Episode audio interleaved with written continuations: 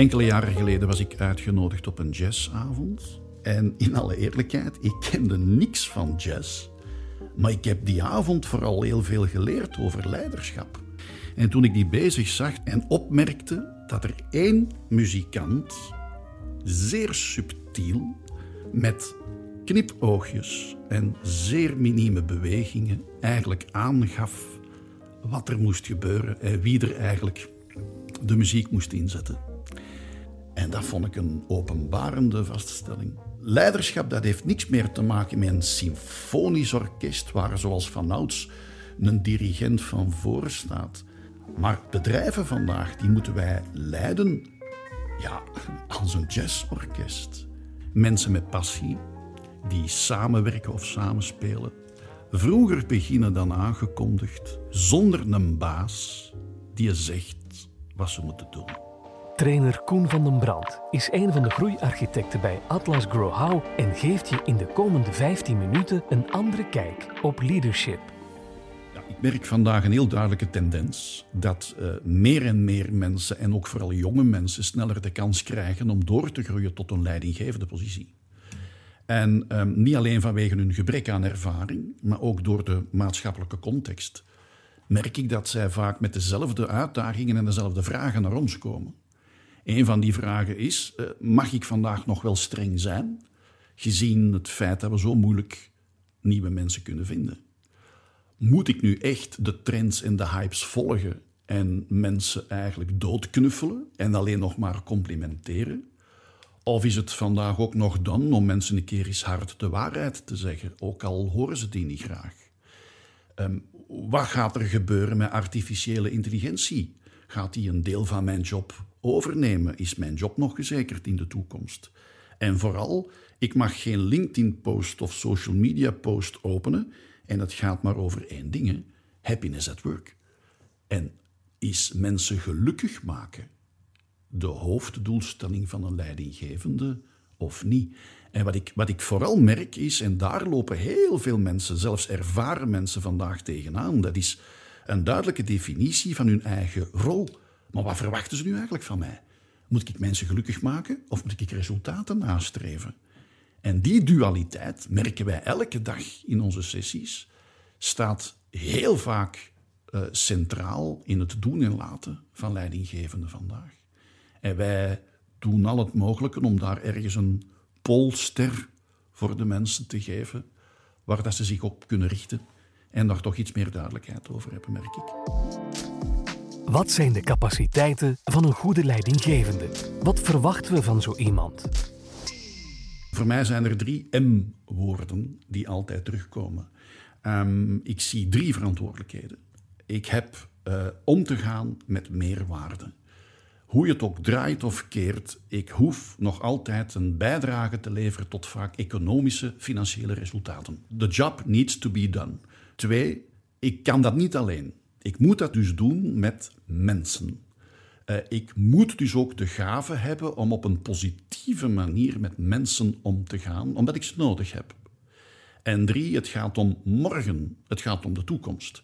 En een goede leidinggevende moet een gezonde interesse blijven hebben in morgen en overmorgen. Hoe gaan we het anders doen? Hoe kunnen we het beter doen? Want de wereld staat niet stil. Er komen heel veel uitdagingen op ons af.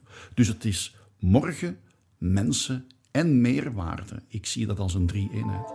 Bestaat er een verschil tussen de verwachtingen van de werkgever en die van de werknemer in verband met de eigenschappen van een leidinggevende? Ik kan mij inbeelden dat dat altijd een spanningsveld is en zal blijven omdat een, een gezond economisch bedrijf altijd natuurlijk de drang heeft, helaas moet ik zeggen, om altijd naar die resultaten te kijken. Terwijl niet iedere medewerker als eerste daarnaar zal kijken. En dat wordt nog iets meer gestimuleerd, vind ik vandaag, door al die berichten over het moet happiness at work zijn en we moeten gelukkig zijn op het werk. Um, dus dat spanningsveld wordt, vind ik, ook door de social media vandaag nog extra vergroot. Hebben we dat niet altijd gehad? Dat hebben we altijd gehad. Alleen wordt dat nu, nogmaals, dankzij social media, extra gepolariseerd. Uh, je mag geen post bekijken of het gaat over die dingen. Uh, ik merk ook vandaag dat afgestudeerden eigenlijk al voor een heel groot gedeelte gebrainwashed zijn van tijdens hun opleiding. Ehm, en ook andere eisen stellen bij aanwerving. En waar ik het altijd heel moeilijk mee heb is, ik vind, wij zeggen altijd, het is generatie X en generatie Y en generatie Z, maar wij hebben die generaties zelf opgeleid en opgevoed. Er zijn vijf herkenbare uitdagingen. Kan je die eens even overlopen? Ik denk zeker na COVID nog extra aanwezig. Uh, de uitdaging van weerbaarheid en veerkracht van de mens. Daar is enorm veel rond te doen, want dat vind ik een, iets waar ik als leidinggevende vandaag absoluut mee moet rekening houden. Er is uh, de hype, ik noem het een hype rond happiness at work. Um, hoe ga ik daarmee om als leidinggevende? Hoe ver ga ik daarin mee, is een belangrijke.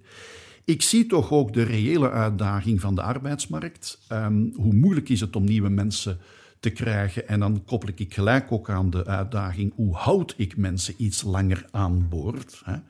Um, het is opmerkelijk, maar ik krijg heel vaak van uh, deelnemers aan mijn workshops de opmerking: ja, ik ben niet te streng, want als ik te streng ben, zijn ze misschien morgen weg en vindt maar eens iemand anders. Dus dat leeft enorm sterk. Ik uh, vind de teloorgang van discipline een spijtige zaak. Um, ik uh, vind dat we te weinig um, praten over de plichten van de mensen en te veel het hebben over de rechten van mensen. Ik vind dat die verhouding een klein beetje scheef getrokken is de afgelopen jaren. En uiteraard de toekomst. Wat gaat er gebeuren? Uh, hoe leiden wij mensen door veranderingen? Want hoe je het ook draait of keert, een leidinggevende vandaag zal meer en meer tijd moeten stoppen in de tent klaarmaken voor verandering en de tent door die verandering heen loodsen. Komt de natural born leader nog in positie om effectief een leidinggevende functie uit te voeren? Uh, ik denk dat de maatschappij zo complex geworden is dat de natural born leader die wij verwachten en nodig hebben, bijna niet meer bestaat. Dus ik kan mij moeilijk inbeelden dat er mensen zijn die niet verplicht zijn om toch nog nieuwe competenties en vaardigheden te updaten continu, gezien die knotsgekke wereld die constant van kleur verandert. Dus het is een kwestie van al die andere mensen daar goed op voor te bereiden dat ze wel met die skills om kunnen gaan, terwijl ze die niet van moeder natuur hebben meegekregen per definitie. Ik denk dat sommige mensen een uh, natuurlijke voorsprong krijgen. Hè. Dat is wat we van talenten weten. Hè. Een talent is een voorsprong in de verloskamer. Hè. Maar um, wij blijven ervoor ijveren dat mensen continu under construction moeten blijven. En ik zie niet in waarom een leider daarvan bespaard zou blijven. Vijf belangrijke inzichten. 1. Veerkracht en weerbaarheid. Veerkracht voor mij bouw je op door mensen af en toe klappen te laten krijgen. Figuurlijk, uiteraard.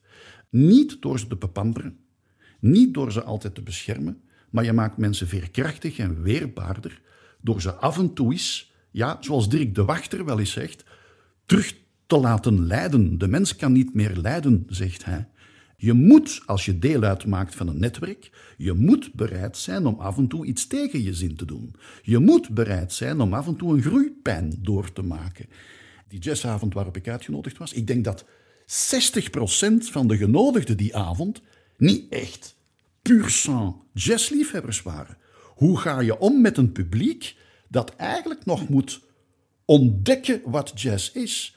Dat maakt een muzikant volgens mij nog veerkrachtiger en weerbaarder. 2. Happiness at work. Eh, ik denk dat we soms iets te veel naar de pijpen van mensen willen dansen. Ik ontmoet te veel bedrijven waar men mij zegt: ja, maar we hebben nu een pingpongtafel geïnstalleerd en we hebben fruitmanden elke week. En ze denken dat dat dan een bijdrage gaat leveren tot happiness at work. Ik denk dat die positieve intelligentie, waar ik zo van in de band ben sinds een aantal weken toen ik het glas. Eh, ik denk dat leiderschap vanuit een positieve intelligentie, dat betekent voldoende waardering kunnen geven, mensen voldoende duidelijk maken dat je het allerbeste met hen voor hebt. Want dat is voor mij de essentie. Zie dat mensen aanvoelen dat je het allerbeste met hen voor hebt. Als je daar al in slaagt, moet je bijna geen enkele andere theorie over leiderschap nog kennen. Want dan zullen de meeste van de zaken die je onderneemt lukken, omdat je vertrouwen hebt van je mensen. Mijn huisdokter zegt altijd, Koen, onthoud het, Wat jij het liefste drinkt en het liefste eet, blijkt meestal het slechtst voor je gezondheid te zijn. En dat betekent, we moeten in een organisatie het verschil kunnen maken tussen wat de mens leuk vindt en wat eigenlijk om zijn best wil is. En een goede leider is daartoe in staat. 3. Employer branding. Ja, ik vind het heel jammer. Hè? Ehm, en, altijd komt dat thema aan bod. Hè? Feedback, feedback, opmerkingen geven. Dat komt altijd terug. Hè? En dan hoor ik zo vaak mensen zeggen: Ja, Koen, maar ik heb toch schrik om, om zo'n opmerking te geven hoor. Want ik ben maar bang als ik dan zo'n opmerking geef, ja, dat ze vertrekken, hè? dat ze weg zijn. En vind maar eens iemand nieuw. Daar zitten twee dingen achter. Eén, het gebrek aan veerkracht en wendbaarheid en weerbaarheid van de mens. Daar hebben we het eerder over gehad. Als mensen alleen maar complimenten krijgen vandaag, maken we ze dus ook minder weerbaar voor het slechte nieuws. Maar vooral, wat men heel vaak vergeet, hè, is welk effect men creëert bij alle andere mensen in een organisatie. Ik zie elke dag dat leidinggevenden zich te vaak naar individuen willen richten en te weinig rekening houden met het team en de ganse groep. En leiding geven vandaag voor mij, zeker als je grotere teams te leiden hebt, betekent in eerste instantie handelen in het belang van de groep. Niet in het belang van elk individu. Want dan word je gek. Dat kan je doen als je een clubje van drie man hebt. Dat kan je niet doen als je met grote teams te maken hebt. 4. Discipline. Uh, ik ben in mijn vrije tijd een gepassioneerd zeiler. En een zeilboot die heeft een kiel. En als je dat puur rationeel bekijkt, is een kiel een, een doodgewicht. Maar die kiel heb je nodig om je boot stabiel te houden. En die metafoor heeft mij altijd duidelijk gemaakt dat het een eigenlijk het ander doet ontstaan. Discipline is iets dat juist ervoor zorgt dat mensen op andere vlakken juist meer geluk ervaren. Het woord gezondheid, volgens mij, heeft pas betekenis gekregen vanaf het moment dat ziekte bestond. Het woord rust heeft pas zijn essentie gekregen bij het gevoel van onrust. En dan is mijn heilige overtuiging: mensen zullen pas gelukkig zijn op het werk. Mensen zullen pas performant zijn op het werk als ze niet alleen op heel veel vlakken bijvoorbeeld autonomie en vertrouwen krijgen, maar ook op andere vlakken een heel duidelijke discipline binnen het team vaststellen. Dat is het yin- en yang-principe. Het ene versterkt het ander. En wat ik jammer vind, en waar ik, waar ik me vaak over kan opwinden, dat is dat die wijzer altijd maar doorslaat naar één van de twee. Vroeger was het, gingen we naar de kiel, vandaag gaan we alleen naar de boot. Het een bestaat dankzij de gratie van het ander. We spreken pas van een oase dankzij het bestaan van een woestijn. 5. Het onbekend terrein van de toekomst. Ja, en um, voor mij is dat een enorm sterk ja, situationeel gegeven. Um, de denkoefening die ik heel vaak of bijna altijd met leidinggevenden doe, is hen te laten ontdekken wat de context van hun situatie is, de context van hun bedrijf is. En op basis daarvan bepalen van ja, welke rol moet ik dan vooral spelen? En dat is ofwel de rol van de leider, ofwel de rol van de manager, ofwel de rol van de coach. En ik merk al dat we ongelooflijke lichten aandoen, figuurlijk, door met mensen eens in gesprek te gaan en hen te vragen: maar wat is dan het verschil tussen een leider, een manager en een coach? Ja, en dan wordt het een feest hoor, want dan gaat het van links naar rechts. En daar wat duidelijkheid over scheppen. Um, mensen zeggen vaak, na onze workshops zeggen ze vaak, voor de eerste keer is nu dat verschil tussen leiden, managen en coachen voor mij nu echt duidelijk geworden. En de ene die zegt dan meestal, ik ben te veel de manager geweest. En ik heb ingezien dat ik te weinig coach en te weinig leid. En iemand anders zegt, ja, ik ben mezelf tegengekomen. Ik ben puur aan het coachen en dat is nu blijkbaar net iets wat mijn team juist niet nodig heeft. Dus die toekomst is onbekend, maar ik denk wel dat we in functie van wat er gebeurt en van onze context moeten gaan bepalen van wat iets meer en van wat um, iets minder. En dan denk ik dat we samenvatten, denk ik dat, en dat, dat is ook mooi vervat in de, de missie van ons bedrijf. Um, we zeggen altijd, we willen mensen bekwamer, moediger maken en ze ook met meer vreugde laten werken. En dat zijn drie elementen waar in een onbekende toekomst wij toch allemaal de focus op zullen moeten leggen. Mensen zullen meer dingen moeten leren. Mensen zullen absoluut meer moed moeten hebben om nieuwe dingen te doen en nieuwe dingen te ontdekken. En ja, dat zal onmogelijk kunnen als de mens niet zich lekker voelt, zich goed voelt en zich veilig omringd voelt. En als we die drie zaken kunnen combineren, bekwamer, moediger en meer plezier, dan denk ik dat er ons nog hele mooie tijden te wachten gaan staan. Het ABC van leadership. A. Verlies als leidinggevende nooit uit het oog dat alleen een gezond economisch bedrijf in mensen kan blijven investeren en mensen kansen kan blijven geven. B. Alleen is maar alleen. Je kan nooit in een bedrijf alleen succesvol zijn. Je hebt de hulp van mensen nodig, dus je moet mensen kunnen bewegen om een betere versie van zichzelf te worden en ook een bijdrage te leveren. C. En drie, de toekomst is heel onzeker. En een van onze permanente opdrachten is de tent klaar blijven maken voor verandering en de dag van morgen. U hoorde Koen van den Brand van Atlas Grow How over leadership.